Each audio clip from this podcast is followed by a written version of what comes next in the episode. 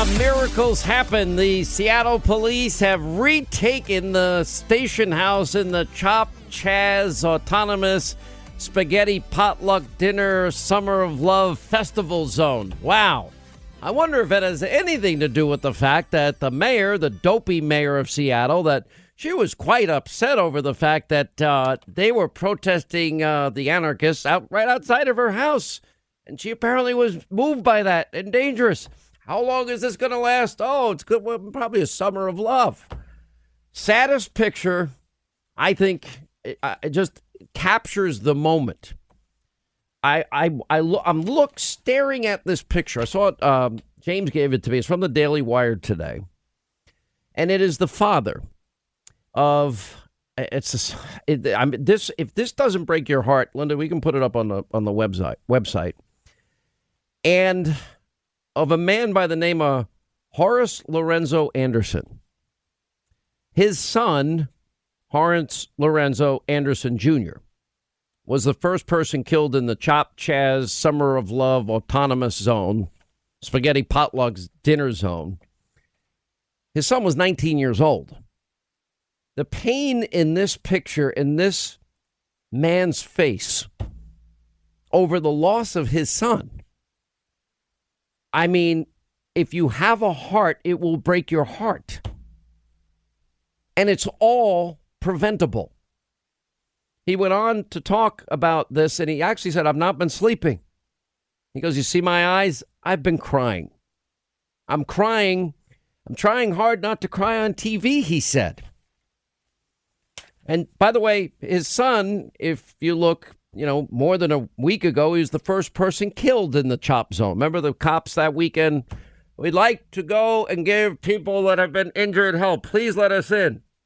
Police were begging to get Please in. move out of the way so we can get to the victim. All we're trying to do is get to the victim and provide them aid. Please allow us to get fire into the area to provide them aid. Please let us so we can help in so we can help survivors. They fought them. Now, when you get shot, I think most people understand this, or you have a heart attack or you're having a stroke, you know, seconds makes all the difference in a lot of these cases. His son was the first person killed in the chop zone, and uh, he was, you know, his son, an African American, 19 year old young man. He's he's that's America's treasure. Those are our kids. He was the first shot. Now, if you then look at what has subsequently happened, we had another African American teenager that was also killed. And except this time was 16 years old. That was over the week. Another 14 year old left wounded. And he's saying, I, I've not been sleeping. You see my eyes. I've been crying. I'm trying not to cry on television. Said it on KIRO in Seattle. This doesn't look like a protest to me anymore. Looks like they just took over and said we can take over whenever we want to. And uh, literally said about the National Guard says if the city cannot break up the protest alone, the protest alone, officials should bring in the National Guard. Donald Trump has been offering to do that in all these cities. And they should have deployed them here to say it's time to go. It's time to move on.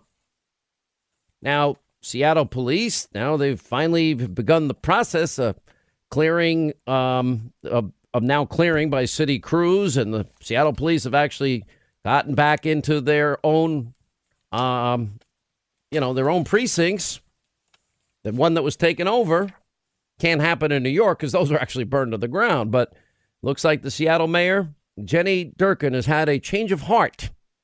She was the one that said this is a summer of love and these are block parties and spaghetti potluck dinner zones, and the mob and the media lied. And they were even called out on live TV on fake news CNN and MSDNC. You know why? 72 hours earlier, some of those same protesters surrounded Mayor Durkan's private home, prompting her to complain that her family's safety had been threatened. Wow. So now she decided enough's enough. And then finally, they ordered the you know heavily armed police officers to conduct a, a like literally boom go in and clean it up. and wipe their, you know, this crime ridden, murderous little encampment that the mob calls a festive zone and take it back. They've retaken now the East Precinct after clearing out the protest area, making more than a dozen arrests. This is only after the mayor declared the gathering an unlawful assembly. Why the change of heart, Mayor? Does that have anything to do with the fact that you became fearful when this was brought to your front door? Because in that zone, we had a whole police department precinct taken over. In that zone of yours, we had business owners that basically were shut down. Are you going to compensate all of them? In that zone, we had residents that said over and over they did not feel safe and sometimes had hard times getting into their own home and their own business. You know, and for her to say, well, officers enforcing today's order order are wearing a higher level of protective gear, the police said. They're utilizing their equipment because individuals associated with the chop are known to be armed and dangerous and may be associated with shootings, homicides, robberies, assaults, and other violent crimes. Media's not been telling you that, but I have been. I don't know. I do believe in God and the power of prayer. This poor man will never see his, his 19 year old son again. Neither will the other parents of the 16 year old and the 14 year old. And neither will any of the parents that lost kids in Chicago or any of the kids that lost parents in Chicago, as that carnage now has gone on for years. It is sad. It is preventable. Law and order. Every American deserves law and order. Nobody's wanted to do it. Donald Trump's done it. He's been begging and begging and begging. They've been saying from Washington State, Seattle, the city, uh, Chicago, the city, Illinois, the state, New York City, New York State. No, no, we stay out of here. We don't want your help. Now they cut a billion five, I guess, from the New York Police Department. Well, you know, I guess that's uh, just the New York Post had a pretty interesting headline about all this today, and that is that oh, the thanks you give. Uh, uh it is so. It says the thanks they get as politicians attack the NYPD and slash their budget after decades of crime reduction. New York City Council approving slashing over a billion dollars NYPD budget. By the way, not enough for Congresswoman Ocasio Cortez, uh, the real speaker in the House, advisor to Joe Biden. LA City Council approves the first step in replacing the LAPD with community responders for nonviolent calls. LAPD morale uh, sinks amid vilification and constant verbal battering of our profession, according to the union boss out there, um, FoxNews.com. Virginia Democrats are now proposing lowering criminal penalties for assaulting police officers. That's pretty sick to me You have the Minneapolis mayor say you need to abolish bad behavior, but not the police. The odds, I guess, of him getting reelected are zero in Minneapolis. I don't know. You had an 11 year old boy shot in Brooklyn, New York, uh, last night. 11 years old. By the way, I mean, how is he feeling today? Does anybody know? Do you know what his name is? Do we know the names of all the people in the Barack and Joe years in Chicago. That's that's Barack's hometown. Barely mentioned it in eight years. A three year old girl shot in West Englewood, Chicago, Tuesday night as well. I know it's not exact. I'm not giving you the news you want to hear. I mean, who wants to hear this? That's our na- our children are our national treasure. That's our future. We're failing them.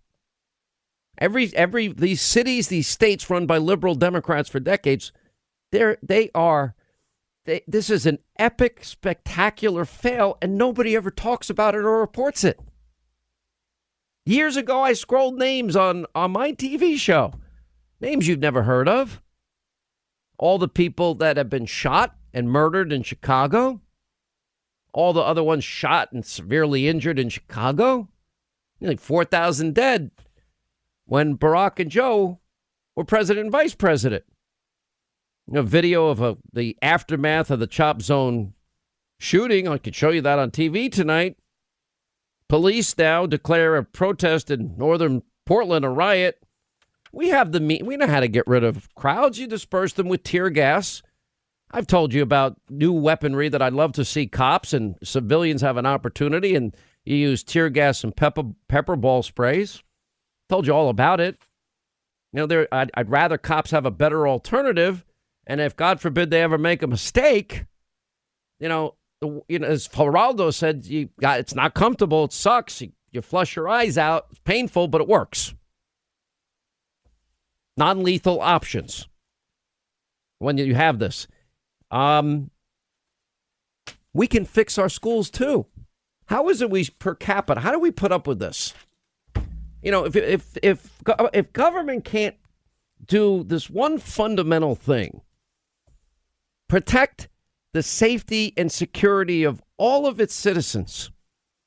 Doesn't every single child, every grandparent, every mom and dad, every single human being, every American citizen, don't they have a right?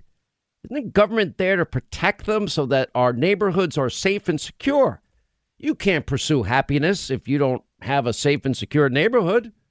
We know how to do it. This is the United States of America. We spend more per capita per student on education than any other country in the industrialized world with the worst results. We, the, the third highest per capita spending city is Baltimore.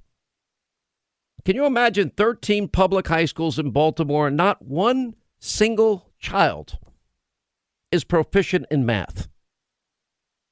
Okay, you go to all these you go all these states and all these cities, and you have all these Democrats have been running these cities and states for decades, and they have failed. And we, and they keep getting elected. And by the way, we have an election in 125 days from now.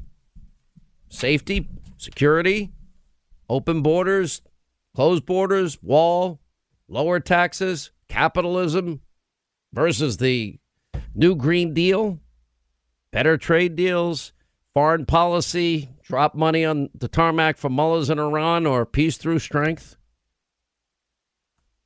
Sanctuary cities, sanctuary states, judges, tax cuts. It's all on the line. So I wrote Live Free or Die. America and the world on the brink. We'll release it in 35 days. Have a have it up on Hannity.com and want to see what it looks like. I didn't write it because I want to make money. Because I think this is it. Because if they ever implement what they've done in these blue states and blue cities in the country, and if they ever, ever implement what they say they're going to do, we'll lose the country. And as goes America, let me tell you something, so goes the entire world. Yes, we're imperfect, but there's been no country in the history of mankind that has accumulated more power and used that power to advance the human condition than this one. We're not perfect, but we try to become a more perfect union. We learn from mistakes. We right wrongs. We correct injustices. That was the beauty of our framers and our founders. They gave us a path to fix what's wrong. We've done it, but not enough. We have to keep perfecting it. So the question is as we now see Chicago murders, shootings up, we see it in New York City, shootings, murders up. Uh, now a record, sadly. Shootings across, uh, for example, the, the city of Chicago up by 75%. Told you about New York. Now they're going to defund the police by a billion plus. Unbelievable. Um, New York City Council members, you know, you, you literally have madness Ocasio Cortez, Congresswoman Ocasio Cortez, saying the proposed 1.5 billion NYPD budget slash doesn't go far enough. Who are you going to call? Who are you going to call? Police have had it. Uh, I'm telling you, it is now at, uh, their morale is at an all time low. Let me tell you what else is happening. This was on Fox Business. If you saw the picture of Mark and Patricia McCloskey and you know, when they went outside the front of their home after a gate was smashed down and people marching in front of their homes, and they were out there with guns. And uh, Fox Business reporting over 1,700,000 guns were sold in the U.S. in May. record breaking 80.2% increase from last year, according to data released Monday based on the FBI's National Instant Criminal Background Check System. Over a million were handguns, 535,000 long guns. I've been a pro Second Amendment guy my whole life. I have a lot of guns. I urge people to get training, please, before you even attempt to hold one. All right, 25 now until the top of the hour, 800 941 Sean, if you want to be a part of this extravaganza. You know, we do have some good news today. And, you know, it's hard to, you know, with all the, the horrible news I guess we, we get on a fairly regular basis to ever just pick your head up and say, oh, is there any good news out there? Well, I have some good news today to report. And we now have, uh, I first saw this, I think, in the Washington Examiner, that what do we what have we been talking about in terms of the shutting down the economy and a V-shaped recovery? Now, I was shocked. I'm not going to lie. I didn't think we'd see the numbers of jobs created that we saw in May, which was 2.5 million. Now, the expectations were about nine, nine and a half million job loss in May. So, again, models, experts, they were off a whopping 11 and a half million uh, jobs. But under President Trump, the rebounding U.S. economy has now created more jobs last two months than during any other two month period in American history. Just like the retail sales numbers came out at 18%, that's the largest number in U.S. history. Now, I know that we're getting hot spots. I'm concerned, like everybody else, about the hot spots. We've gotten better at dealing with the hot spots, and I know Dr. Fauci was out there I think I think the most frustrating thing about the hot spots and and you know um, I know we're going to have Governor DeSantis on Hannity today. I was supposed to be on last night. We had to change it last minute, but the, the hot spots for some reason in Florida, something is happening where more young people are getting coronavirus. Um, Houston, Texas, another hot spot. Um, remember, we had the hot spots in South Dakota, Iowa, Washington State, in in the meat packing industry in particular. And we did dive all over it. We had uh, Governor Kristi Noem on last night of South Dakota. By the way, Linda, did you see she invited me to be uh, a resident of South Dakota? I'd love to live I mean, it South looks Dakota. good to me. you know, nobody really understands. I actually would be very happy to go live on a ranch somewhere, never to be seen or heard from again. You know, when, when I when I one day go out into the What are you gonna do? You're gonna walk around and talk to the cattle? yeah, honestly, uh, probably yes. Um, and I, I say this all the time, and all my close friends say, "Yeah, you're gonna be talking to yourself. Okay, you better never quit work because you're gonna lose it." And um, and maybe there's some truth to that. People know you better than you know yourself sometimes. Some some truth? Hmm. Okay, you want to go ahead, take your shot. You want to No, take a no, shot? no, take your shot. Take it. Don't, why- why wait? Everyone else takes their shots. Not at all. I was just, you know, just some. Okay. Yeah, by the way, did you see when you know they're finally they're saying even Sean Hannity said he he's he's okay with wearing masks. I'm like, First of all, you've always said that you would wear a mask. That's not news. What did I say? I said, now look, I believe in freedom and liberty, and I'm a civil libertarian. Leave people the hell alone. I, that's you know kind of how I feel in life. More freedom, not less freedom, less government intervention. I'm even so old school. You know, I- I don't even want to force people to wear a seatbelt if they don't want to wear the thing. I advise you strongly wear a seatbelt. It's proven it will save lives. And, you know, but the cars, by the way, they fixed that problem for the most part because every time you get in the car and you don't put on your seatbelt, beep, beep, beep, you know, drives me up a wall. Yeah, it's actually very annoying. It's so annoying, but it works, right? You put your seatbelt on. Yep. Um, what have I been saying? I, how long ago was it we put on? What was his name? Robert, the the uh, uh, what a great kid. The, I saw him every week in the epicenter at the height of Corona in New York. Uh, I'd go to my local grocery store. Everybody there, he stocked the shelves. I saw this kid every single time I went there. I haven't seen him in, in a while, by the way, and it's because I haven't been shopping as much. Um, just been so busy. And I'd say this great. He's such a good kid, such a. And we put him on the radio at my grocery store at the epicenter of Corona. Everybody wore a mask. The cashiers wore masks. The people, you know, that were stocking the shelves, they all wore masks.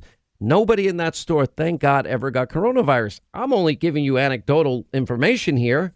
So when I said I have no problem, I, to me, anecdotally, it works. Well, the president didn't wear a mask. Well, you heard Joe Biden yesterday.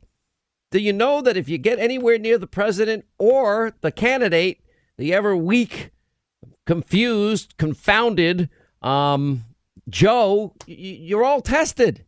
Those are two people that don't have to wear masks. Well, Joe wears it symbolically. All right, we're sending a message.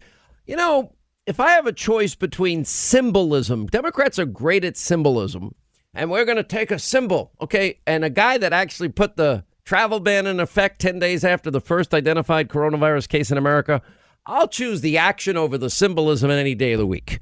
Because Joe was saying that it was hysterical and or, or hysteria, xenophobia, uh, xenophobic, and and what did he say? Fear mongering. I'm like, really? Okay, two months and three days later, he said, yeah, maybe it was a good idea. Uh, you think, Joe? A little late. So instead of the symbolism, you know, like for example, you always hear every two and four years that Republicans are racist, they're sexist, they're misogynist. You know my list. Um, and xenophobic and homophobic and Islamophobic, dirty air, water, kill grandma and grandpa. Okay. That's the whole list. And, you know, then you look at, okay, Biden and Barack, well, they had eight years. And I give you these numbers. Now, Mark Cuban last night said, Why do you keep giving me the statistics? I said, Because they're the truth.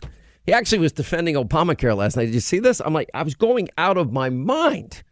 That, you know, what part of the promise did they keep with Obamacare? None.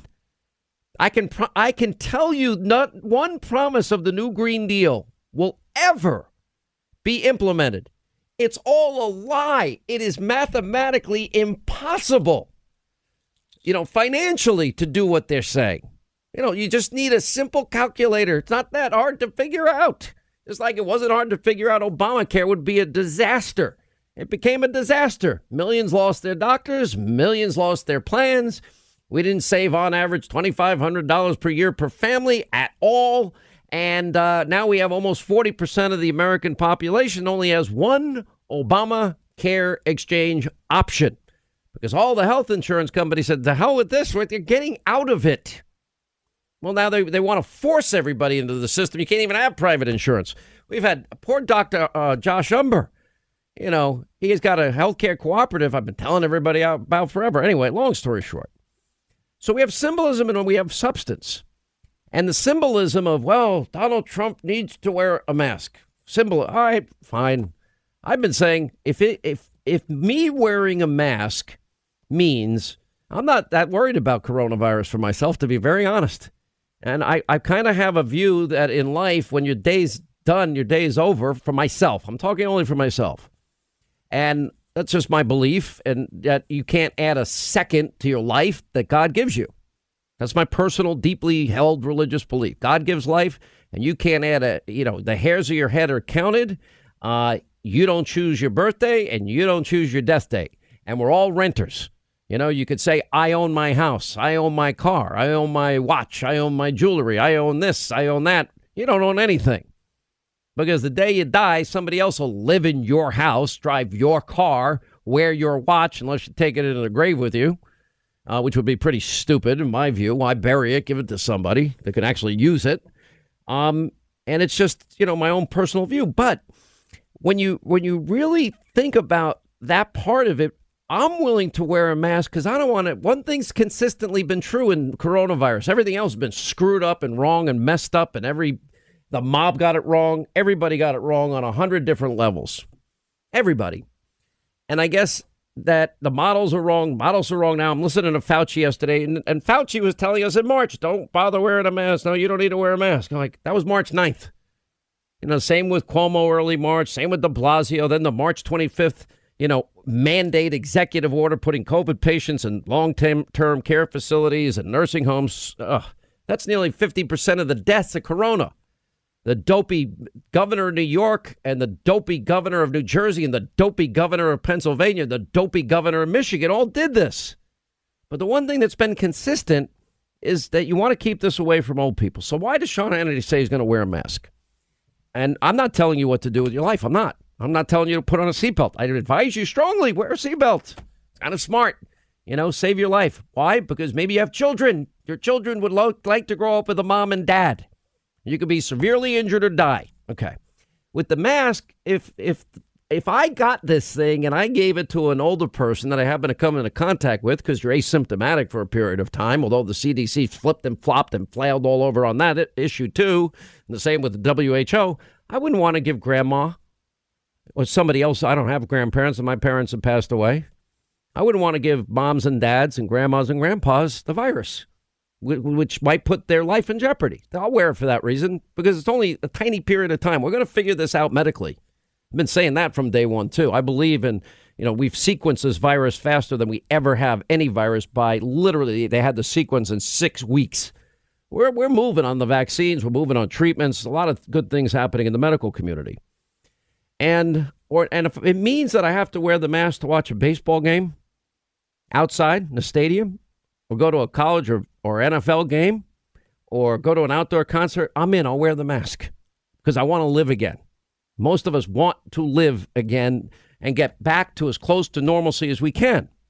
All right, now back to the good news because President Trump now has created 6 million jobs. These numbers out again, shattering, earth uh, record shattering, record breaking job growth in May and June.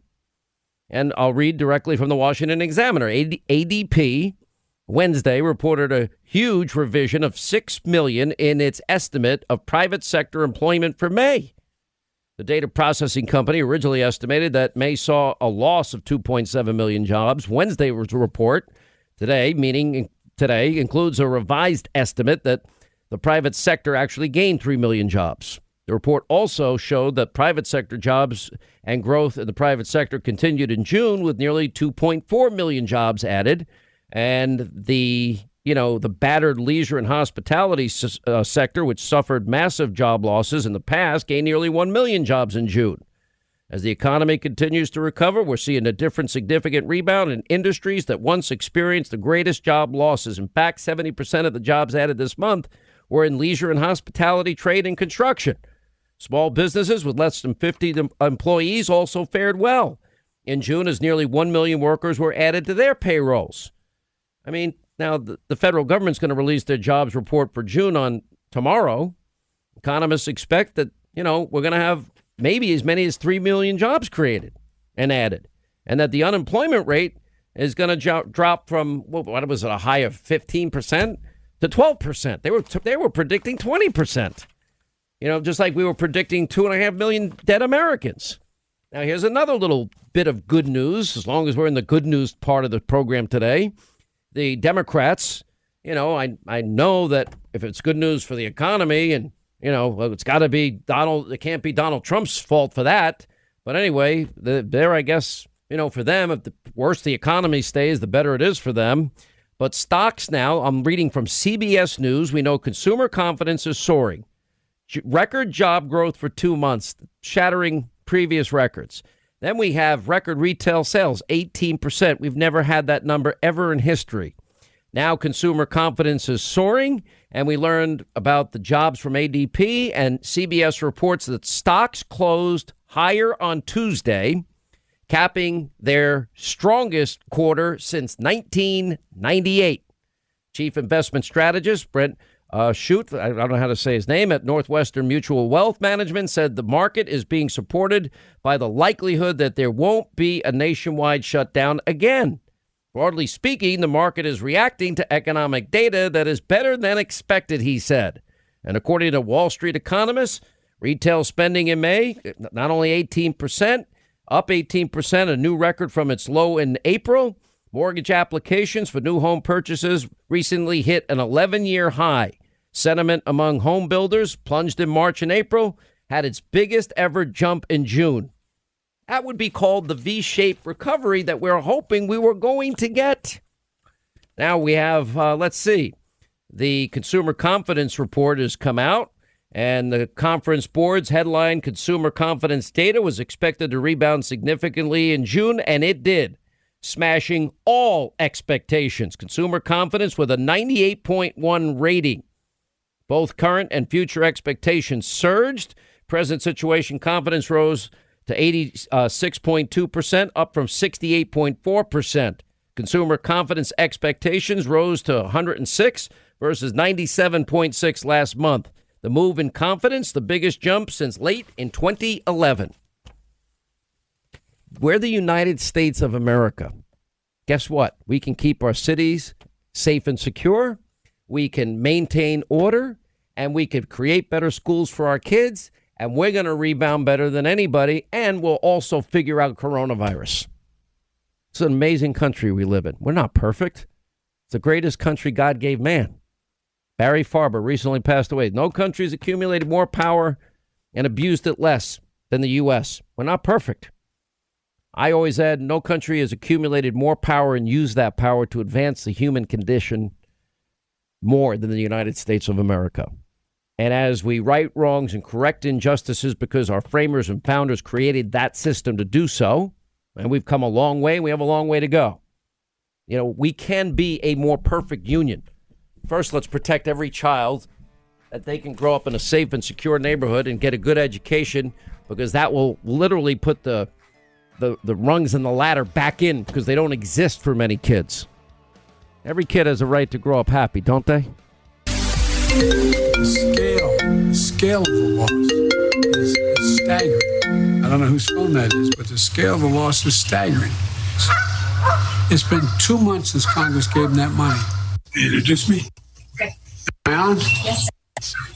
Hey, good evening, Tampa. Thanks so much for tuning in. Look, tomorrow's Superstar Tuesday, and I want to thank you all. I tell you what, I'm rushing ahead, aren't I? We hold these truths to be self-evident. All men and women created by the go. You know the you know the thing. My name is Joe Biden. I'm a Democratic candidate for the United States Senate. Look me over if you'd like to see help out. If you agree with me, go to Joe 30330. We choose truth over facts. Play the radio. Make sure the television, excuse me, make sure you have the record player on at night. The, the, the phone. Make sure the kids hear words. Poor kids are just as bright and just as talented as white kids.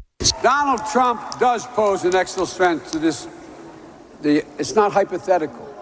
Why in God's name should someone who's clipping coupons in the stock market make, in fact, pay a lower tax rate than someone who, in fact, is, uh, like I said, the, a school teacher and a firefighter? The Defense Production Act, critical, critical for the delivery of supplies that were bas- basically needed. Can you tell us what you would do to Putin I- if this is true and in general for what's happened in the past? I can, but I will not. But I will tell him. Where's Where's the uh, the Wilmington, uh, uh, the Delaware State News?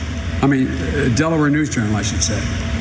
That's my hometown team. It's fundamentally different than pulling down the statue or going into the Lincoln Memorial and trying to pull, uh, you know, not Lincoln Memorial. I, I, that, that, that's a bad example. The Jefferson Memorial and grabbing Jefferson off his chair. So I'm happy to take questions if you have them. Gave me a list of how to recognize. Is Alex AP out there? Yes. I'm sorry. Who was I supposed to go to next? Any- Anybody? I got to make sure I get the the new the Wilmington newspaper here before I leave here. I'll be dead. Last question, real quick. Some have speculated sir, lying that, that you that you are subject to some degree of cognitive decline. I'm 65. I don't have word recollection that I used to have. I forget my train of thought from time to time. You got 12 years on me, sir. Are, have you been tested for some degree of cognitive decline?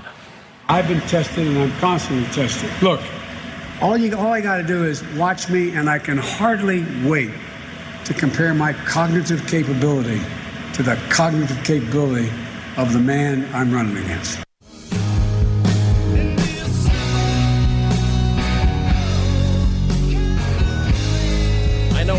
Americans are getting their regular cognitive ability tests. Oh, yeah, I get it done regularly. Uh, that was beyond a little weird. By the way, simple man, if you hear Lynyrd Skynyrd, that means one thing, one thing only, and that would be all things Bill O'Reilly. BillO'Reilly.com. Sir, how are you? Um, you know, Hannity, I've been in cognitive decline since I've been five years old in Miss Dalton's kindergarten class in Levittown, Long Island.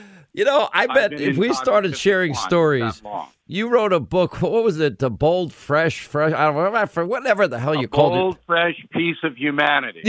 yeah, and you got I this picture of Bill O'Reilly when he was a kid.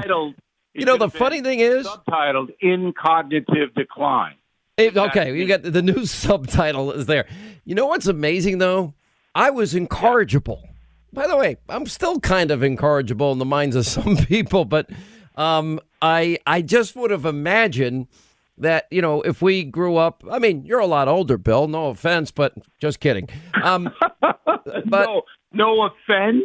well, okay, a little. uh, listen, I'm a simple guy. These words come flying Uh-huh. out just like Joe Biden has, you know, these brain farts every five seconds.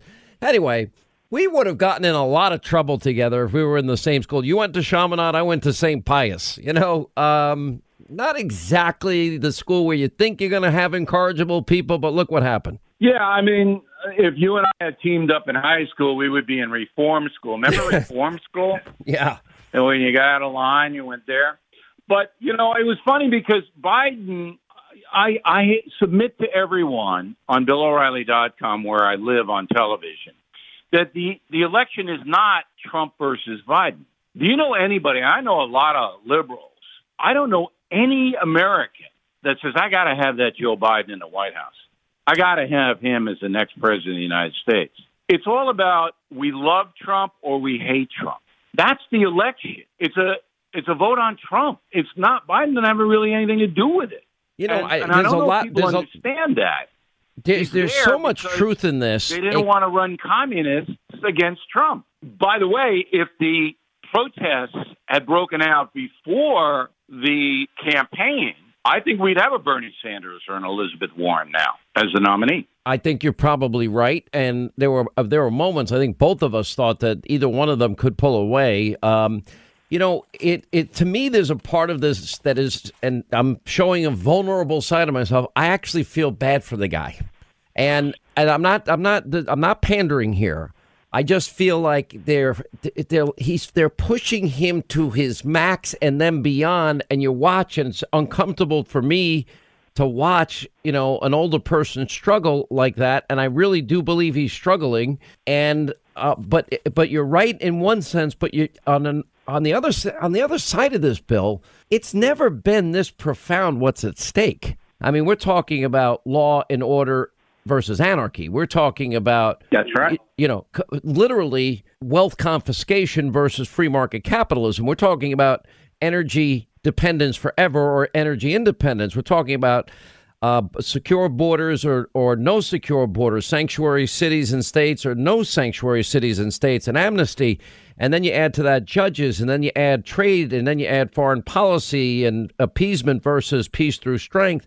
I've never seen such a divide. Um, it's never been this dramatic in our lifetime. And I really believe, Bill O'Reilly, and I'm going to shut up after I say this, is that America, if it's Pelosi, Schumer, and Biden and AOC, will be unrecognizable and I think unfixable if, in fact, they implement what they say they want to do. I agree, um, but I take it a step further than that. I don't feel sorry. See, you're not Biden. simple, Bill. I said it simply. Oh, I'm kidding. Go ahead. All right. I don't feel sorry for him. He's allowing himself to be manipulated. He's not running his own campaign. Now, earlier this week, uh, there was a small news item. I think most people overlooked it, but not me, the simple man. Biden hired a bunch of Barack Obama um, apparatchiks to work in his campaign. The reason is that his campaign is being run by David Axelrod. And we discussed this last week on the Hannity radio show. Axelrod, who works for CNN, is running the campaign. And they're basically saying to Joe, look, you're the figurehead, but he's not going to be running the country. See, Biden's not a revolutionary. He's not a Black Lives Matter organization guy. He isn't. But he'll never stand up to them. He won't stand up to the socialists. He won't stand up to the people who want to tear the country apart, the defund the police people. He will never stand up to them. So it'll be Pelosi, Axelrod, and a few more, Barack Obama, maybe Mr. Obama himself, running the country if Trump loses in November. That's what it will be. So I've started a campaign, non political. The campaign says, stand up for your country. All right. In 48 hours, we've had millions of people sign on to the campaign. Stand up for your country. We have stickers, we have all kinds of literature. And it's not about anything other than we believe America is noble. It's a noble nation. If you don't believe that, then kneel. Go ahead, kneel. But we are going to stand up. We're not going to kneel. And this is our campaign. Now, Donald Trump steps back and takes a look at the campaign and believes what we're saying, that we can be improved, we should improve ourselves. But essentially, it's a noble country. Washington, Jefferson, these people were noble people, even though they did bad things. All right, even though they did bad things. On balance, totality, noble. They gave millions of people freedom. So that's what Donald Trump has to tap into if he wants to be reelected, because it's a for or against Trump vote. You know, I'm, I'm taking all of this in and I'm, I'm listening to you. Um, one thing that I can tell the audience about Bill O'Reilly is he, you know, that's why I call him simple because there's nothing simple about Bill. Bill thinks he's simple, but he's actually very complex. Um, but when it comes to understanding, I think audiences, be it on television, radio, or or the American people and where they are at any given moment, um, I always listen very closely to what you say, and and I mean that in every complimentary way you can imagine. And what I think, though, it's it, I I just can't imagine that if America understands what's at stake and the country, you know, we are an imperfect country. Man is a fault. As men and women, we're fallen. I believe that we're all children of God. Does race, creed, color, but we're all Americans, Bill. And every American should have the right to a safe and secure home. Every American should have uh, a good education so that they can climb the ladder of success and opportunity in their pursuit of happiness. I believe God instilled talent in every person. You and I just happen to have the same. Well, you you have a bigger gift than me. We both have big mouths, um, and we love the country. And I think instinctively, there's never been a better country in the history of mankind that has advanced the human condition. As imperfect as we are, we work always within a system created by imperfect people to become a more perfect union. And the beauty and the majesty of our founders and framers is they created that system to right wrongs and injustices. And we, we still have a long way to go, but we've come a long way too. But people, I say it's five to one. Americans believe their country is noble against Americans who think we're racist and a horrible, hateful country. Five to one. So the, the presidential election shouldn't even be close.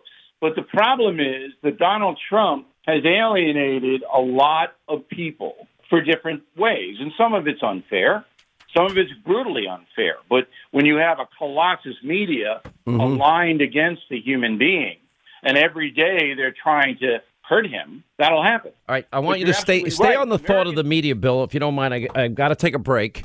Um, we'll come back more with Bill O'Reilly, all things O'Reilly, and including his new campaign, Stand Up for Your Country. Um, it's on BillO'Reilly.com.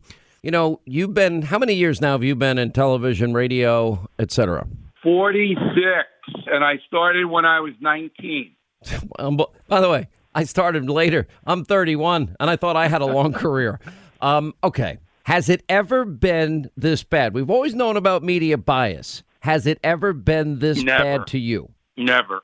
Vietnam was the only thing you can uh, compare what's happening now to. Vietnam, the media is pretty bad.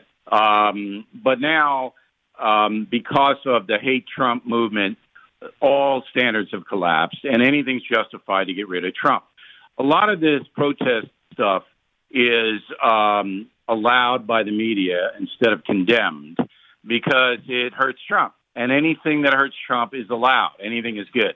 But I think the essence of what you do on radio and television, what I do on BillO'Reilly.com, is to say to the American people, your life and your country will change if Joe Biden is elected president. So don't make any mistake about that. What you respect, what you love about America will no longer be there. And your protections, your physical protections, i.e., police, will no longer be there if you allow the radical left to gain power in November. And that is the truth. And that's the message that not only you and me and other responsible people have to get out, but Donald Trump has to get out. You know, wh- why do you think that nobody cares about Morning Joe? Go for the big statement. You like America, you think it's noble, well, it could vanish within a year. Why do you think, and we only have 30 seconds, that there's not a lot of us that have an alternative viewpoint in the media, but we are despised, and there are so many efforts to silence us? Because we stand for traditional America, and the New York Times, Washington Post, CNN, NBC News Axis believes America is a racist, hateful, white supremacist nation. So we stand in direct opposition to them. And, And Bill, they hate Bill, every conservative I know finds such racism repugnant and repulsive. Doesn't matter. We stand for America being noble. They stand for America being a corrupt, racist society. I know that's my book, Bill. Live Free or Die America and the World on the Brink. And it's not a joke. BillO'Reilly.com. Uh, all things Bill O'Reilly. Simple man. These are not simple times, Bill. Pray for the country. Thank you so much for being with us. All right, stay strong. All right, when we come back, uh, wide open telephones on a Friday. Then later, our pollsters, John McLaughlin, uh, Matt Towery, check in. Uh, some interesting polls and what they think of the polls that are so anti Trump. Straight ahead. I wonder where do you think the race stands at this moment? What keeps you up at night uh, as you look ahead? And can you maintain this advantage without campaigning in a traditional way? The Defense Production Act, critical, critical for the delivery of supplies that were bas- basically needed. Can you tell us what you would do to Putin I, if this is true and in general for what's happened in the past? I can, but I will not. But I will tell him. Where's Where's the uh, the Wilmington, uh, uh, the Delaware State News? I mean, uh, Delaware News Journal, I should say. That's my hometown team. It's fundamentally different than pulling down the statue or going into the Lincoln Memorial and trying to pull, uh, you know, not Lincoln Memorial. I, I, that, that, that's a bad example. The Jefferson Memorial and grabbing Jefferson off his chair.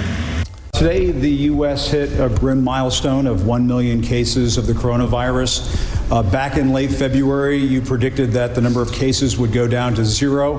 How did we get from your prediction of zero to 1 million? Do you believe that if those reports are true, that Trump is guilty of violating his oath of office? Black unemployment went up by one by 0.1 percent. Asian American unemployment went up by 0.5 percent. How is that a victory? You are something. If elected, how are you going to get Americans on the same page? I, you know, you you look at the mob and the media, the biggest contributors to the Democratic Party in this in this election. You know, but for example, the New York Toilet Paper Times story about U.S. intelligence that Donald Trump was briefed on on on intelligence that Russia was putting a bounty on American soldiers' heads in Afghanistan. I yeah, none of that is true. None of it's true. The only one saying it is John Bolton. And uh, John Bolton, uh, frankly, has no credibility with me. And John Bolton knows exactly why he has no credibility with me. It is reckless, irresponsible, never ending lies, smears, slander, besmirchment, character assassination, conspiracy theories, and hoaxes. This is now a force that no president, as, as biased as the mob has been in the media, it's never been this bad, ever. And they are actively championing, and they're an extension of all things radical, democratic, socialist, and to destroy Trump. Every second, minute, hour of every 24 hour day, every day since he came down the escalator at Trump Tower with Melania. It doesn't stop. And that would be called a campaign contribution by the mob in the media, because that's exactly what it is. Uh, all right, uh, let's get to our phones here. Top of the hour, we'll check in with our pollsters and much more coming up. We have an amazing uh, Hannity tonight, 9 Eastern, Fox News. Uh, let us start, shall we, with uh, Kevin is in Ohio. Kevin, hi, how are you? Glad you called, sir. How you doing, Sean? It's a pleasure speaking with you. I'm doing well, thank you. And 125 days to go. We're going to be watching Ohio very closely uh, that night. Well, uh, yeah, we are, and I hope we win. I don't understand why we don't have any education for our public officials before they get elected as a requirement. For instance, like a curriculum for uh, you know for somebody that's going to be running a city, like a mayor or a governor of a state, or even a congressman or a senator, for that matter.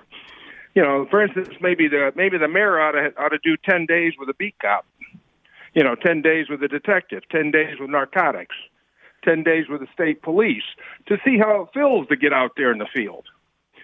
You, know, I, I've done these, what they're called ride alongs. I've done them with police officers. I, I did it going back many, many years ago. And my, my cousin, he now lives down in Florida. Uh, when he was a, a police officer in New York, he started out with the housing police and then he, he kind of navigated to become a detective first grade. Uh, literally went in when he was 20 years old and out with the best deal at 40, but he, you know, puts his life at risk every day and all those rules have changed. What an you know, I think the New York Post captures it. What an insult, because the cops in New York, by the way, like most big cities, a majority minority uh, uh, police force.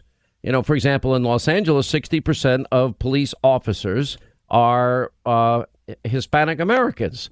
You know, I, I know identity politics is big in everybody's world, but you know, th- that is the narrative. I always talk about the 99%. You don't become a cop if you want to make money, Kevin. You do it because you have a calling. You want to be a firefighter, if you want to be a nurse, if you want to, uh, whatever, a good teacher. Um, it's a, usually a calling, a pilot. Sir, I know all my friends. They just they do things because they wanted to do them since they were little. I didn't know it when I was young in my early teens, listening to talk radio late into the night and frustrating my mother and father that I could ever even get on the radio. So it wasn't really a dream. It just was, wow, I was fascinated by it. It wasn't television, it was radio.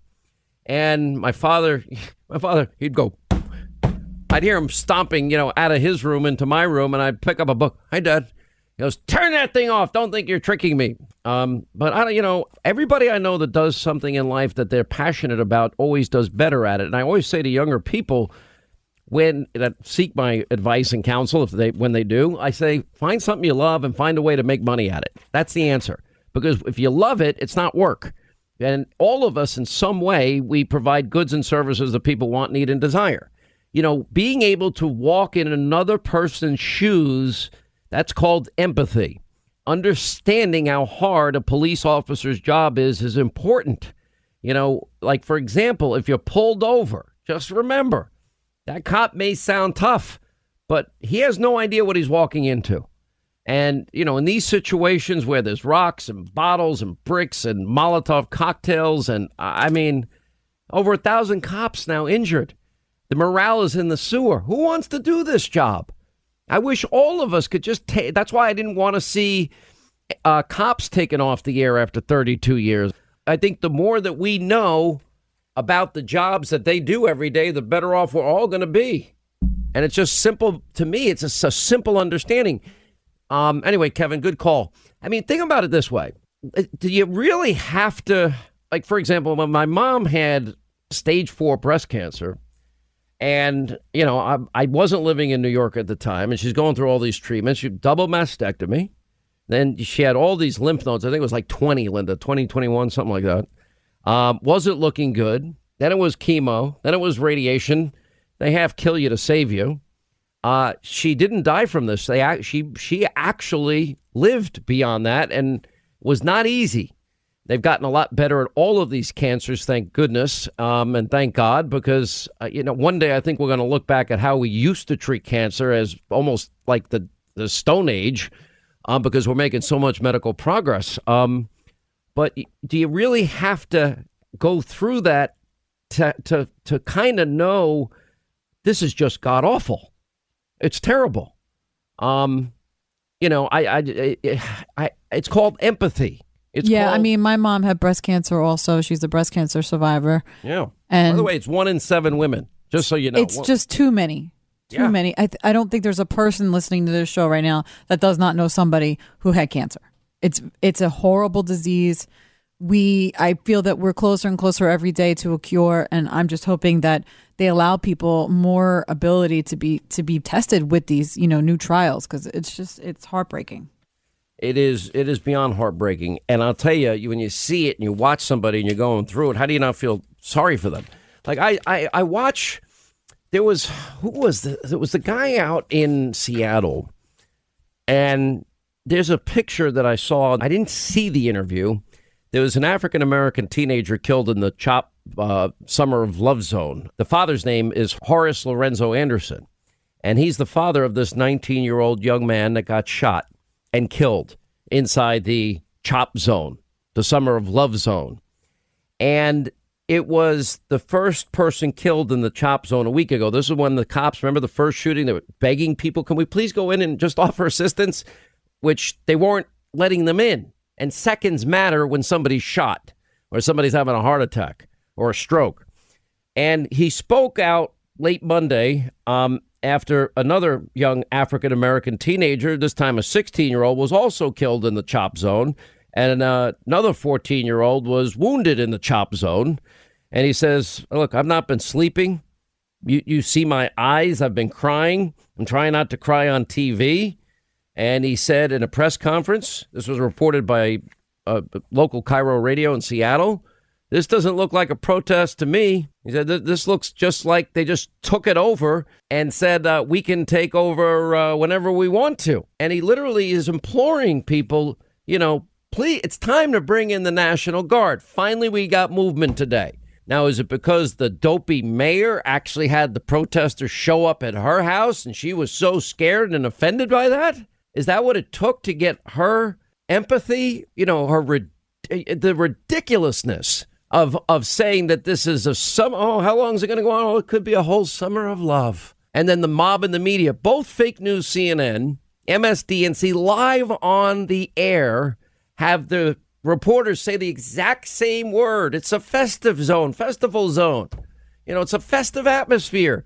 Both cases, the the people in the zone that were listening to the live reports, it, it's not a festive zone, and they're literally, you know, chasing them and they're walking around in circles while they're live on air, and yet they continue to report it that way. During the protesting, we didn't hear talk about COVID nineteen, but if you have a rally Donald Trump made a big mistake. He should have called his Oklahoma rally a protest. Then there wouldn't have been any discussion about COVID 19. That's how nuts we we've gotten here. Um, I look at this poor man. He lost his 19 year old son. Now think of think of that. I've said during George Floyd, I said, imagine if that was your child with a police officer's knee on your child's neck, you know, pushing your face into the pavement you know, screaming, I can't breathe. And he's in handcuffs. And it goes on for, uh, what, nearly nine minutes. You know, imagine this father, imagine all of the children in Chicago and all, well, anybody killed in Chicago throughout, you know, Obama and Biden's term, and they did nothing. You know, how do you think all those families feel? I, it's not hard for me to imagine because you asked me, I don't know if I recover from that. Not that hard to figure out. I'd like to consider myself a pretty tough guy. Lynn, I'm a pretty tough guy, right? I mean, I yeah. take a lot of income. I would say so. You know, you you, you want to. I mean, that there's certain things in life that will bring you to your knees, and you may never get off the off the floor again. Losing your child is one of them. This these this can stop.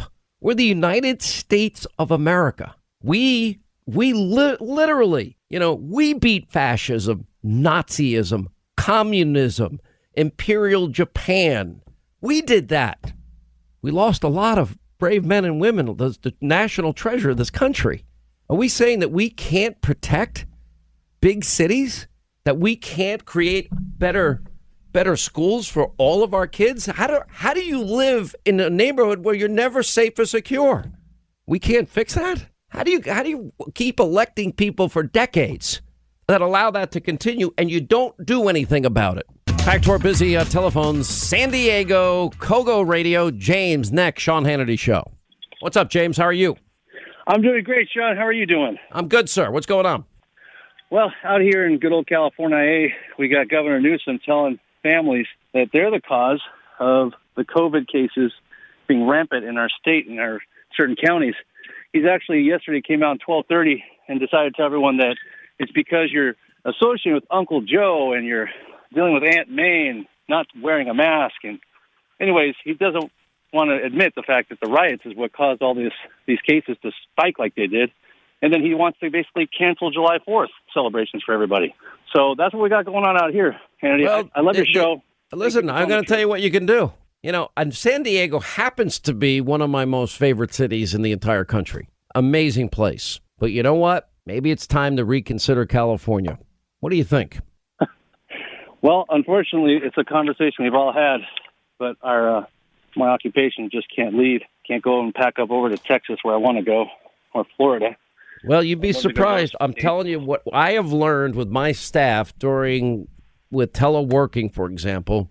You know, and I know this also is the same at Fox News. We know exactly how many seconds any individual employee is online doing their job. There's so many people. Now, look, we're going to always need meat packers, for example, and butchers and manufacturers. And, you know, certainly you, you can't make a car if you're a car manufacturer at home. But there are so many businesses where you can work from home. And I'm telling you, people are doing. What kind of work are you in? Uh, I'm a finance director at a dealership out here, and so hard to work from home. I got a Yeah, what kind? What kind of dealership is it? a Toyota. It's a Toyota dealership. Right. So aren't they building cars in the U.S. now too? I think where are they? Tennessee? I'm not for Alabama. I'm not sure. I want to say it's Atlanta. I mean, I'm Alabama. I don't know exactly where. No, no worries. Listen, I, I get it. But uh, anyway, I wish everybody the best. I will say this, and I, I got to run here. Is anecdotally, I talked to a car dealer friend of mine. Said business has been booming in, in the New York area, but you know, so these are tough times. We'll continue. So I'm happy to take questions if you have them. He gave me a list of how to recognize. Is Alex AP out there? Yes. I'm sorry. Who was I supposed to go to next? Anybody? I got to make sure I get the the new the Wilmington newspaper here before I leave here. I'll be dead.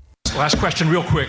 Some have speculated sir, lying that, that you that you are subject to some degree of cognitive decline. I'm 65. I don't have word recollection that I used to have. I forget my train of thought from time to time. You got 12 years on me, sir.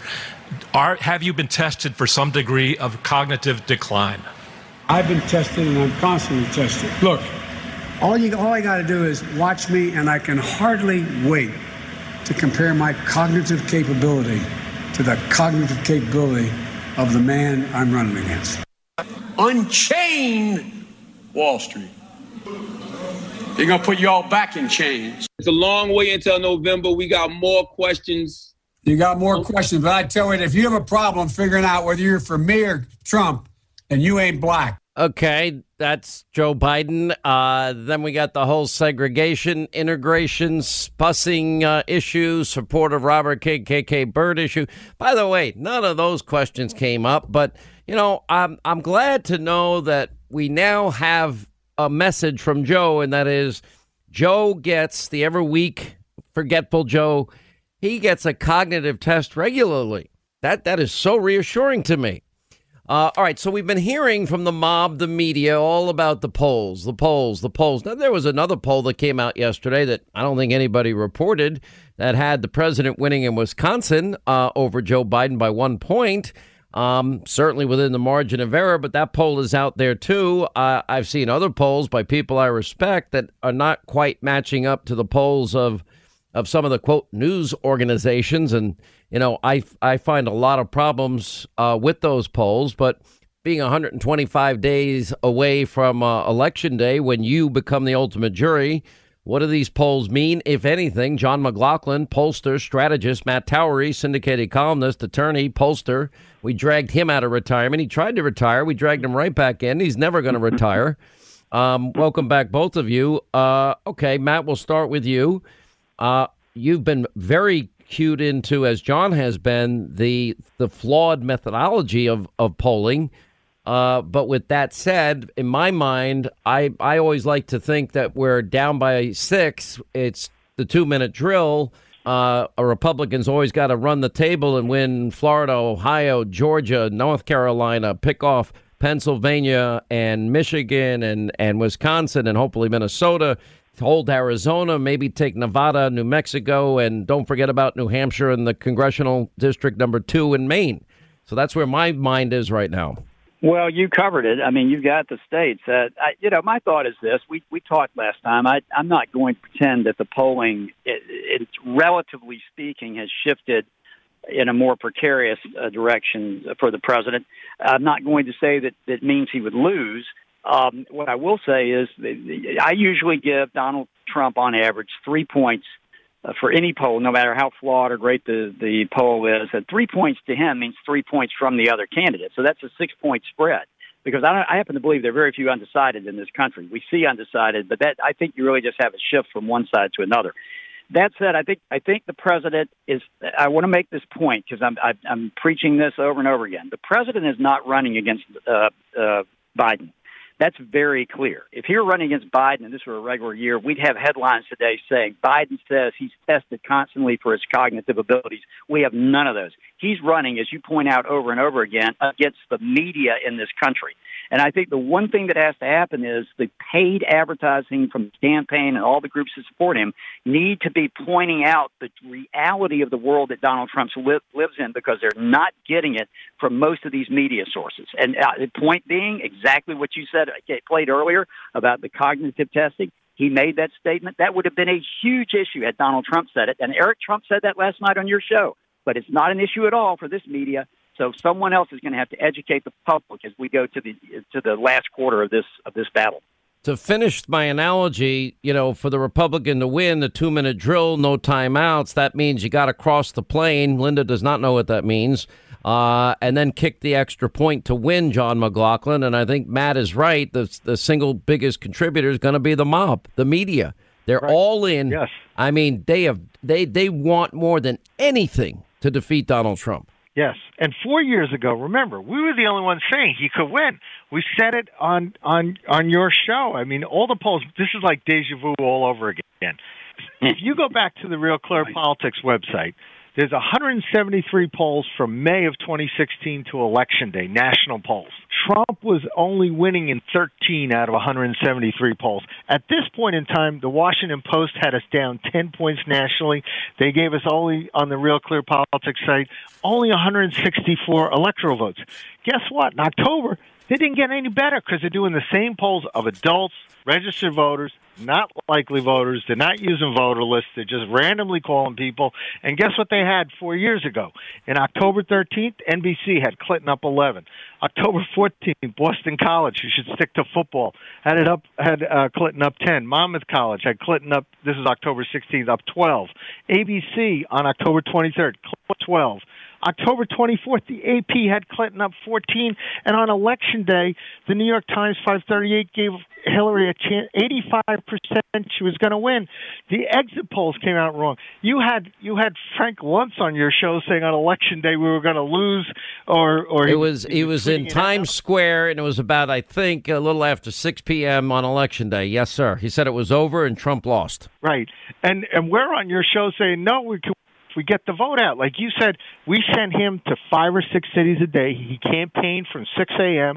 to midnight, and the president left no vote unturned, and we won a very close election.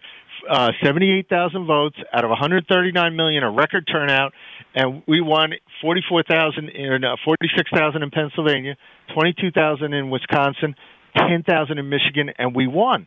Four years ago, they didn't think we could win. They so they were believing their own bad propaganda. This time, they are afraid Donald Trump can win, and they are trying to suppress our votes so that we give up. It's the same bad polls. It's deja vu all over again. The only difference is the media is doubling down and they are working like the press campaign or the press secretaries for Joe Biden right now. It's never been this bad. And, you know, the question is, as I said, you got to thread a needle if you're a Republican to win pre- the presidency because you start out, you start without the, what, 54 5 electoral votes in California and and you're not going to win Washington State or Oregon, and you're not going to win uh, Illinois and New Jersey and New York. That's a lot of electoral votes right there, and you got a lot of states you got to hold, Matt Towery. Um, it's it, it is never going to be easy, and at this point, one question you said it's not going to be about Joe Biden, but the country is already saying in the Zogby poll, and I believe it was the Rasmussen poll that came out yesterday. It was in the Washington Examiner that they believe the that Joe Biden has dementia. Those are that's that's what the poll is asking. Well, that's interesting because let me just say this. So I constantly people say, "Oh, why did Trump say this? Why did he say that?" Let me make it clear. This is the best presidential candidate that I, in my lifetime, certainly in my adult lifetime, when I've dealt with him in the past or whatever, he is the best I have ever seen. The, the important thing is that his message has to be broadcast beyond just Donald Trump. And people have to understand the context from which he is reacting because they're not getting the real word and the real news. But to, to, to, to the point that John made, elections are about turnout. And that's why John and I were predicting Trump would win that day when no one else was. And it's why you, you, Sean, believe that what we were saying was right because you know they're a function of turnout. I think there's a certain percentage of people who will not tell pollsters they're going to vote for Donald Trump. And certainly in this environment, they are probably saying the complete opposite because they're talking to a live interviewer. It's on a cell phone. They don't know who, they don't know what the context is. And they're quite frankly afraid. You know, I, I, understand and I believe all of that, but I think when you know when you think of all that they've done to bloody up this president and the lies, the smear, slander, besmirchment, character assassination, the conspiracy theory, the hoax, the impeachment, um, it's been an awful lot to deal with, and then add the worst pandemic since 1918, uh, John McLaughlin, and you know he's he'll never get credit for saving New York and New Jersey and Pennsylvania um, and because none of those states did anything except put old people in harm's way, um, it's frustrating uh, on a lot of levels. I cannot, and I don't think anybody can say with any certainty, although it would be great to see the media choke on the words, we can now project that Donald J. Trump has been reelected the 45th president of the United States. That would be worth the price of admission. A- absolutely. And by the way, when I repeated a similar litany to the president and told him his base was still rock solid, with over 90% of the Republicans voting for him, a 46% likely voter national approval, he said to me one thing. He said, and you left out they tried to impeach me for two years. So, it, considering everything he's I, I hate through, to say, I hate to correct the president, but it's really been a four year campaign. Yes, Absolutely, absolutely. But but but when you think about it, by the way, the issues are uh, he's got courage, and the issues are trending his way. In that national poll I just mentioned to you, we did a poll for Secure America Now, and we asked them, "Do you think defunding the local police is a good idea or a bad idea?" The majority of Americans said bad idea, fifty-seven thirty. And guess what the New York City Council decided to do yesterday? And that included, by the way, 43% Democrats, 34 African Americans, 48% of Hispanics. Bad idea. And the key is, do you think defunding local police would cause crime to increase? 68% said yes and that went across the board by every political party, every ideology, including 53% of liberals, and 47% of African Americans, 69% of Hispanics. I mean, what are they thinking? And they're handing Donald Trump this issue, and he's tweeting out on it today because he's going to stand behind law enforcement and he's going to make us feel safe. Joe Biden won't. Joe Biden won't stand up. He hasn't. That press conference you were talking about, the travel ban in China, they never asked him about it. He's criticizing the president for coronavirus and never mentions that he was against banning travel from China. They don't ask him where he stands on defunding the police. And guess what? The, when he said he goes through testing all the time, they didn't ask him to release any cognitive tests because he know if it's that testing or other testing he's got, but he doesn't probably remember either. So uh, stay right there. Our pollsters, Matt Towery, John McLaughlin. All right, as we continue, our pollsters, Matt Towery and uh, John McLaughlin, are, are with us. All right, so Americans are deeply unhappy with the state of the the nation. You know, we're struggling with a pandemic, economic recession, anarchy. Uh, we saw what happened to the Chop Chaz Summer of Love spaghetti potluck dinner zone. I guess the mayor didn't like it when all of these uh, anarchists showed up at her house. Oh, now all of a sudden she has shifted her tone, and look what happened today. Um, those issues, there's such a distinction between them, John McLaughlin. It th- this is the biggest choice election in our lifetime. Absolutely, and it's it's probably the biggest since the Civil War. And and when you think about it, what happened in Seattle was tragic because the mayor acted because a 16 year old boy was shot. Uh, happened to be an African American boy was shot by these guards in this in this Chaz zone, and no one is no one is out there rioting or looting or anything like that. This poor boy died, and no one is calling for a civil rights investigation. But the Department of Justice ought to send their people in to make sure that's done. And in the meantime, they're out there still wanting to take. Boston wants to take down a statue of Abraham Lincoln.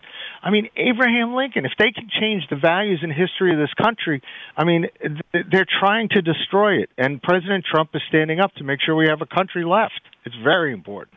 Yeah, Matt, what your take on it? My take is this: you know, everything John is saying is true, and and we find how ironic it is, how out of step it is.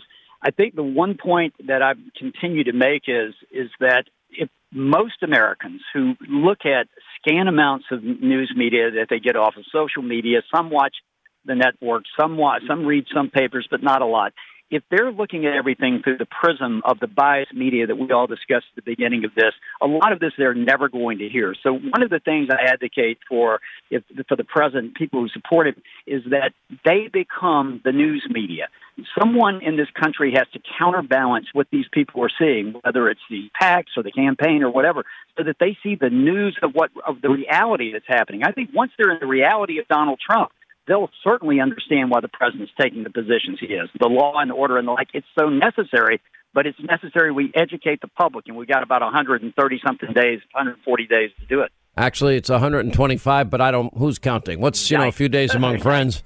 You know, if you're a Democrat, it's 140. If you're a Republican, it's 125. Uh, just kidding. Hannity suppresses vote. I can see the uh, articles now.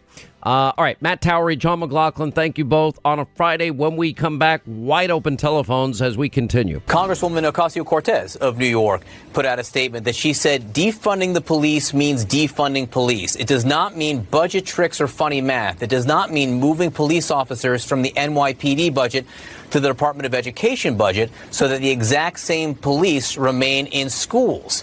That is not a victory.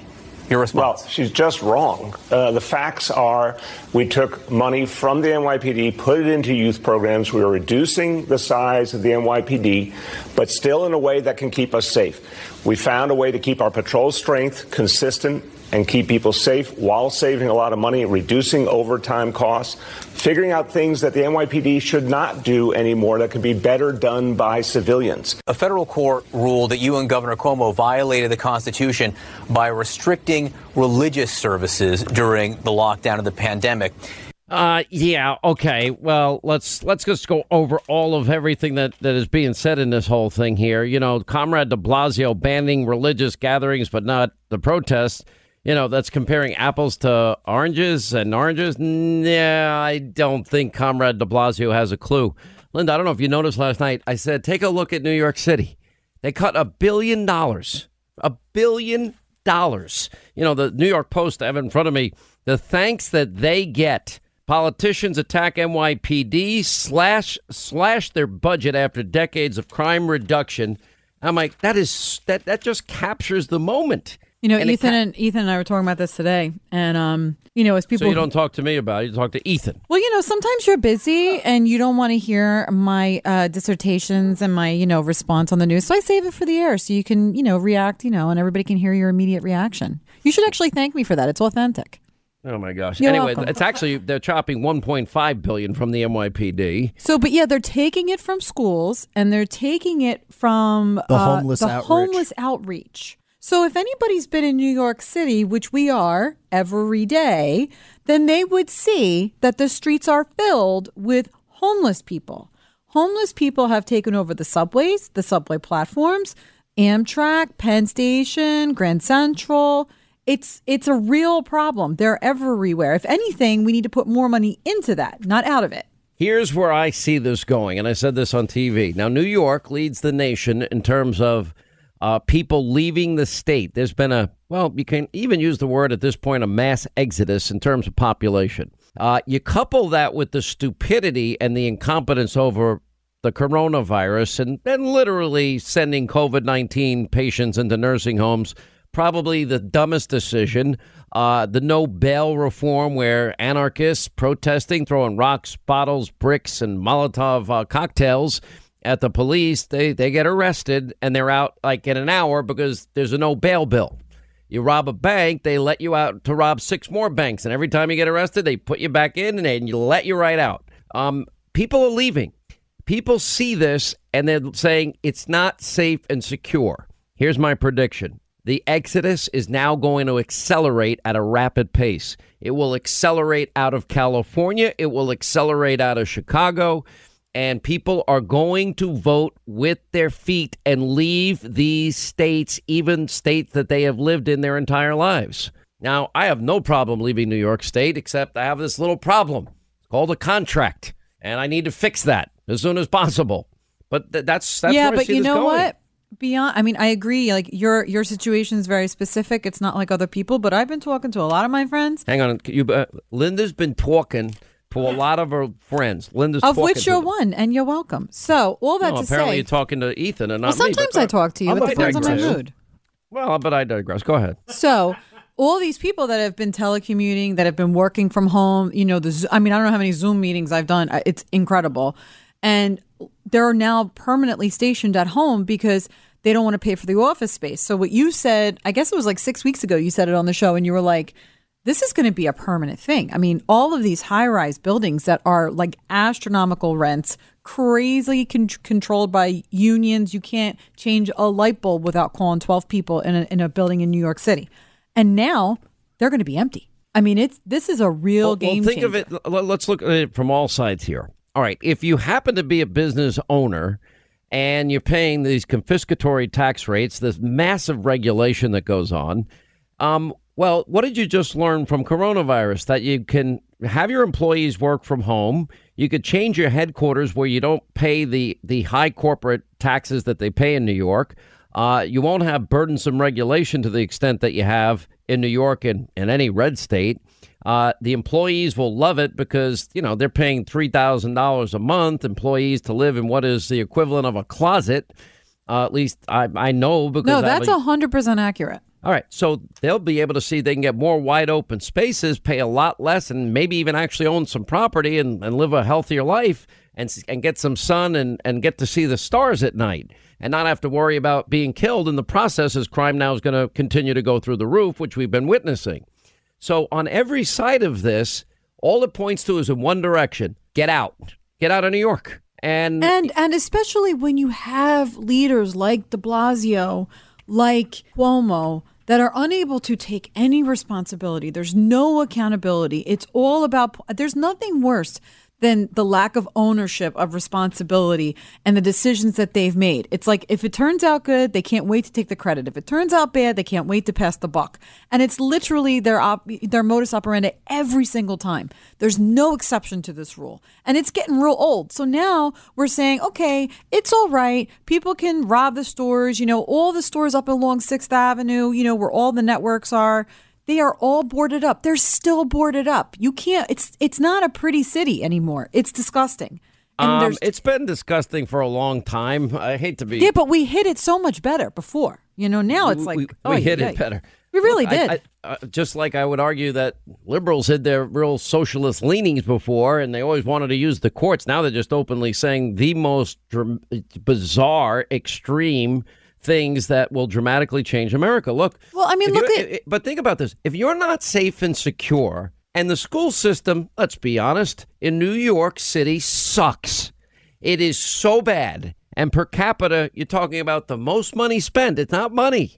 But they have allowed this deterioration for political reasons, the unholy alliance, as I call it, between teachers' unions and and Democrats. That they give money to help them get reelected. They get tenure, and whether they suck or not, you can't fire them. We have hundreds of teachers in New York City that get paid and never are allowed to even step into a classroom because of whatever reason.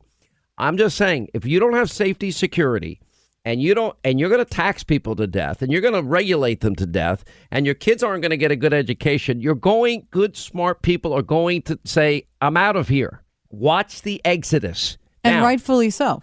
Rightfully so and i'm going to say this to all the people moving out of new york new jersey even pennsylvania you know i, I can see so P- pennsylvanians are going to lose fracking if Joe Biden gets elected and Michigan, look what's happened to Detroit, Michigan. They lost half their population.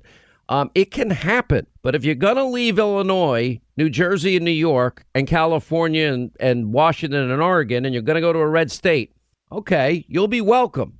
Keep your liberal ideology that you come from there, wherever you're leaving. Don't ruin other states. All these people moving out of California, they're going to turn Texas blue because they turn Texas blue. No Republican can win a, a national election moving forward. Well, I think I I don't actually think that Texas will ever turn blue, but I think a big part of what we need to look at is just where everybody's pointing with the voting laws. So, you know, there's there's sort of like that that whole thing about you have to show your ID, you have to show up and you have to wait in line. You know, if we can wait in line at Home Depot, we can wait in line to vote. You know, there's a lot of this voting by proxy, by mail in. You know, this is all just a way for us to circumvent and try to get fake ballots. And we need to be very, very careful about that that come this election because, you know, the, the best candidate of the Democratic Party that they've been able to muster up is Joe Biden. So if all you have is Joe Biden, you're going to be looking at ways to work the system because you're in big trouble. You know, this guy can't put, put a thought together. This is a very dangerous place. Yeah, he's, he's having a little bit of cognitive uh, difficulties. I'd like to see the results of his cognitive testing. Can we can we Yeah, release that? did- yeah, he's having them often. I'm like, often? okay, Uh, often. maybe- but, uh, you know, uh, look, I've had more coronavirus tests because of what I do for a living, not because I want to have them.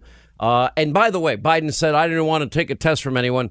I can tell you right now, I can go down the street to the dock in the box and I can get a coronavirus test. And guess what? There's no line at all anymore, at least in New York. I can say that. Yeah, that's very Um, true. Uh, let's go to our busy phones here. All right, let's say hi to Kathy. Is in the great state of Rhode Island. Kathy, where are you in uh, Rhode Island? I lived there five years. Where are you? Uh, I'm in Jamestown, and every time you I mention. Blount Marine and your time here, I smile and think, "Oh, come back and visit because it's Uh, uh, changed a lot." Listen, I tell you why I'm going to come back. I'm going to try and get there this summer. I'm going to try and sneak in it, and I don't know if it's open yet because I know that I know Rhode Island had a tough time with Corona being you know sandwiched between New York and and Massachusetts. But Yes, um, but now we're doing excellently. Really? Is- for example, is Yes, Newport- like is the- haven? is the wharf open? For example, the Black Pearl, my favorite clam chowder in, in the world. You probably have to eat outside, but yes, they're back. So they have outdoor business. seating. Perfect. Oh yes, yes, a lot of outdoor Oh, seating. did you ever go there? Yeah. Oh yes, of course. It's right across the bridge. Isn't that the best clam chowder you've ever had in your life? Well, I like Galilee. I like the ones George's in Galilee, particularly. Really? Okay. Yeah. Now, I'm uh, when I lived in Rhode Island, I had no money. I had to, does the old Stone Bank still exist there? Because I had two hundred dollars in the bank. I'd like to go back and get my old bank statements. They, they, they don't. But, I, I think they went to Bank of America or they sent it to some other big bank. Yeah. But I, I really want to go back and see how poor I was because I remember only having two hundred bucks in the bank at the time. Anyway, but I did go to the Inn at Castle Hill like a couple of times. How great is that place? Oh, lovely. Oh man, it's Yeah. amazing. All right, I didn't mean to take your time. Go ahead. That's fine. I listened to you yesterday to say to someone that um, law and order is on the ballot. And in my opinion, China and self reliance on manufacturing at home should be on the ballot, and that would also improve the economy. But the thing that got me was I cringed when I heard some about dismantling Obamacare at this particular time.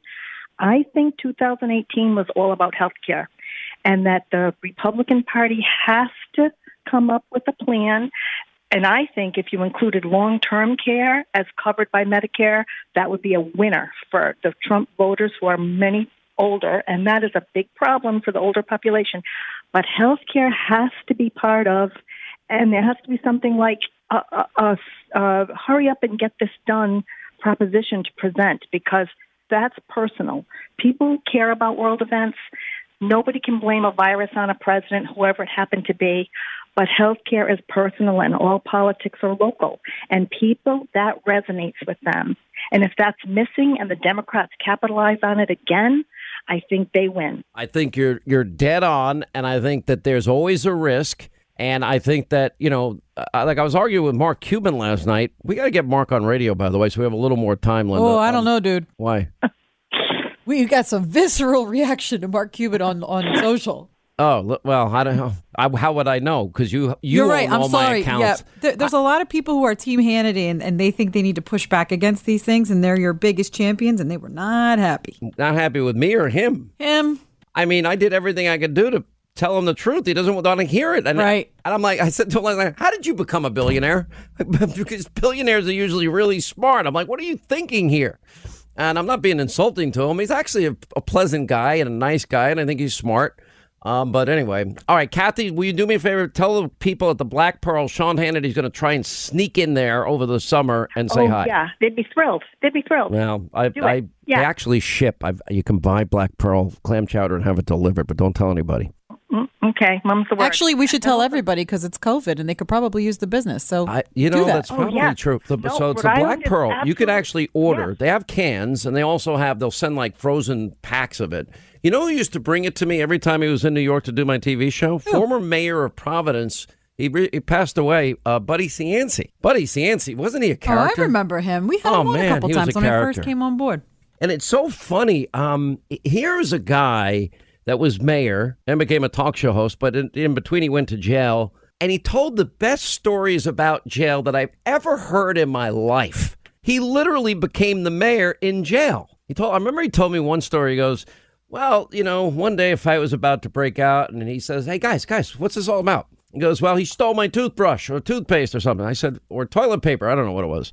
And he goes, "Okay, um, well, how about this? How about guys, if you need something, why don't you come to me and why don't we all work together and why don't we all share everything and I'll do my best to get, you know, money in whatever money thing is that you pay putting, you know, I guess for the I don't know, commissary that you send in for the for the prisoners and I'll try and help everybody out. And we'll all work together on this and we'll all have a good time and we don't leave here hating each other. And he did it. I mean, it's amazing, actually. Um, just a dynamic, strong personality. All right, that's going to wrap things up for today. All right, the autonomous zone disappearing. We'll have a full update. Senator Cruz, Senator Kennedy. Oh, uh, Mike Rowe, Dirty Jobs is on. Geraldo Dan Bongino, Pete Hegseth, and uh, Mike Huckabee and Karl Rove. 9 Eastern, set your DVR, Hannity, Fox News, and we'll see you tonight back here tomorrow.